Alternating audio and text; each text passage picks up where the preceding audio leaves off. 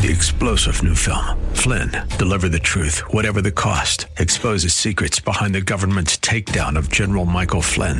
Flynn knew what the intel world had been up to. He ordered the first audit of the use of contractors. This set off alarm bells. He told the truth. He was the most dangerous person for Donald Trump to hire. They had to get rid of Flynn. Flynn, deliver the truth, whatever the cost. Available now. Watch it today. Go to salemnow.com. Salemnow.com. This program is sponsored by the Psalm 127 Fund. For Zion's sake, I will not keep silent. For Zion's sake, I'll not hold my peace. Welcome to For Zion's Sake. Isaiah 62 1 is taken directly out of the Hebrew Scriptures when the prophet Isaiah declared, For Zion's sake I will not keep silent, and for Jerusalem's sake I will not keep quiet, until her righteousness goes forth like brightness, and her salvation like a torch that is burning. Your hosts for the program are Shelley and June Volk, Jewish believers burdened to see Jew and Gentile become one. Believers strengthened in their faith and for their Jewish kinsmen to come to the saving knowledge of Jesus as the Messiah, the Son of God. Bless the Lord and welcome to For Zion's Sake. We thank you for joining us. We're the Volks. My name is Shelley. And my name is June. Hi, everyone. It's good to be with you as we start another week of broadcasting. And this week we're going to talk about the sufficiency of God. We know that God spoke to Paul at a very critical time in his life, and he said, My grace is sufficient. And we need to see that God needs to be sufficient in every aspect of our life, including the natural things that we don't usually consider God in. And Junie, there's a couple of scriptures that we're going to start with this week that really shows that we need to be utterly dependent upon the Lord. For example, in Jeremiah chapter 10, verse 23, we read these words I know, O Lord, that a man's way is not in himself, nor is it in man who walks to direct his steps. Junie, that's astounding, isn't it? God gives us legs to walk on, but he says he needs to direct our steps. And we find about our own mind, Shelley, in Proverbs uh, chapter 16, verse 9 the mind of man plans his way, but the Lord directs his steps. Wow. Are we really living according to these words, Junie? Because this is what God is calling us to. So again, as I said before, even though we have legs to walk on, God tells us it's not in us to direct our steps. We plan our way, but it is the Lord who directs us. And when we think about it, really, Junie, we have no control over circumstances around us. We're not able to bring about the effects that we desire many times, and we are really dependent upon the Lord to direct our steps. It says in Proverbs 20 verse 24, man's steps are ordained by the Lord. How then can man understand his way? When we really come to the realization that everything about our life is allowed, permitted, directed, or ordained by God, why do we interfere with God's ultimate purposes? And it says, how can we understand our way if our steps and our man's, a man's steps are ordained by God? And there are obstacles in our way that we cannot remove.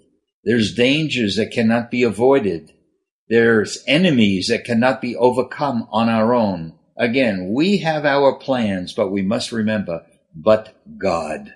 And that's so important, Shelley, because sometimes we have desires or we have a plan that we're determined to do. And God puts in every man a portion of faith. So something inside of us might go off like an alarm to say, ah, I don't think you should do that. Yeah. And we sense it, and yet we go ahead and do whatever it was that we were warned by the inner man, don't do it. And the consequences of that is so great. And what we'd like to open up to the um, hearers this week is the unseen world. Because if we really do ask the Lord to guide us for our day and lead us not into temptation, but deliver us from evil, something will change in our life because today's world is so dark and even within the church, people will encourage you to say, Oh, don't worry about that. That's not really sin. Or no, you could do that. That's just somebody else's opinion. When truly the word is so clear that we make our plans, but God is the one who directs our steps. Amen. But Lord, but isn't it true, Shelley, that we need to give the Lord that permission in our life because he's given us a free will to choose that which is of God or that which is of man. Amen. It's really so true, Junie. So our mindset, our perspective should be so contrary to the ways of the world and how we viewed things before we were born again. You know, you look at the world, Junie, and you could see the world celebrates power. The world celebrates strength. The world celebrates self-assurance, doing things in quotes, my way. But what does the word of God say? And this is how we need to live. The word of God says, not by might, not by power, but by my spirit, saith the Lord. The Lord God must be our guide. Should be our guide. He should be. really, let it be, Lord. Psalm 31 3 reads, For thou art my rock and my fortress. For thy name's sake, thou wilt lead me and guide me, for thou art my strength. Hallelujah. And we really see, Shelley, we should live a certain way for his name's sake. And when we turn to him, he will guide us for his name's sake. And I don't know if we realize because we are his witnesses, if people, if we call ourselves Christians, if we call ourselves believers wanting to follow the Lord and we walk in sin, are we really witnessing the Lord? Are we testifying of his life? And I really believe, Shelley, that the Lord is waiting to cleanse us, to clean us up, that we would know and believe that his grace is sufficient for us because many times he leads us and guides us in a way that we wouldn't choose to go. But his grace, yes, his Lord. life, his love is sufficient for us. Amen. When you read that verse, Junie, my thought went to what Isaiah said, that we have been created for one purpose, and that is to bring glory to God. So even that scripture you just read, uh, Psalm 31 3, if God is our rock and our fortress, we will allow him and desire him to lead us and guide us for his name's sake. And whenever there's a resistance, the resistance comes because we're doing things for us. But once we realize that we are doing everything for the name of the Lord, for his name's sake, it will change everything. That's the perspective we have to live in day by day and moment by moment.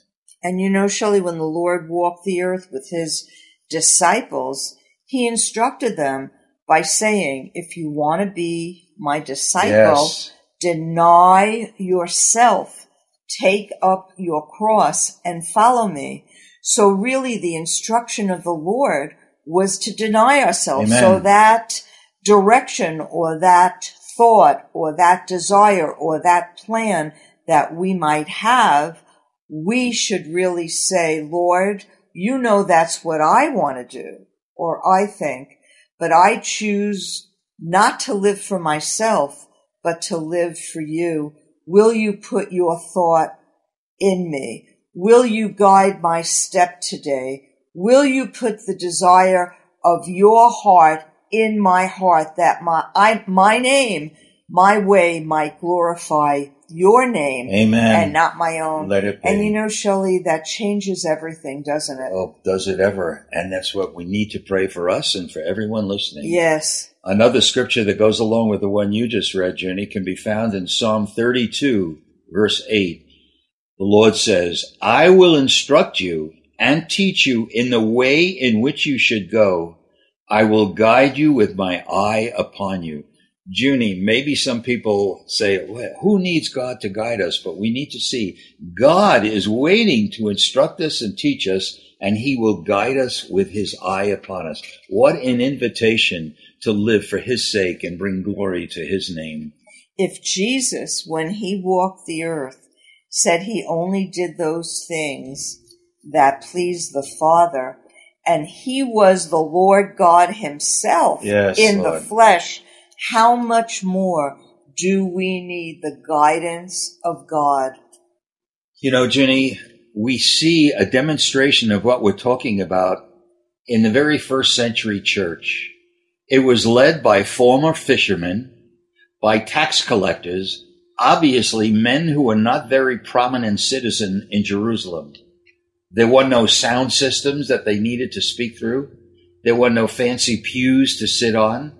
There were no elaborate buildings, no programs. Yet, look what the Word of God uh, says about this early church. For example, we read that the, the church continued daily in one accord in the temple and breaking bread from house to house. There was a lame man healed. Peter and John were arrested for speaking in the name of Jesus. And we read, Junie, in Acts chapter 4, verse 33, great grace was upon them all. And you know what? It really is reminiscent of the army that just was formed around David. And it's an incredible picture of what took place in the first century church. And we find that, Shelley, in 1 Samuel 22, verses 1 and 2. So David departed from there and escaped to the cave of Adulam. Adullam. Thank you. And when his brothers, all of his family's household, heard of it, they went down there to him, and everyone who was in distress, and everyone who was in debt, and everyone who was discontented gathered unto him, and he became captain over them. Now there were about 400 men with them. And you know, you can really see, Shelley, that these men who were with David, who was the king of Israel, if we turn to Jesus, who is the king of the Jews, the king after David's heart, if we're in distress, if we're in debt, if we're discontented, and we gather ourselves unto him who is the King of Kings and the Lord of Lords, he will take care of us Amen. because his grace is sufficient for us. And God is looking for men And who- women. and women who And might not be children. prominent or applauded by man, but lives that are open to Him for His name's sake to demonstrate the glory of God, like David's army and like the very first century church.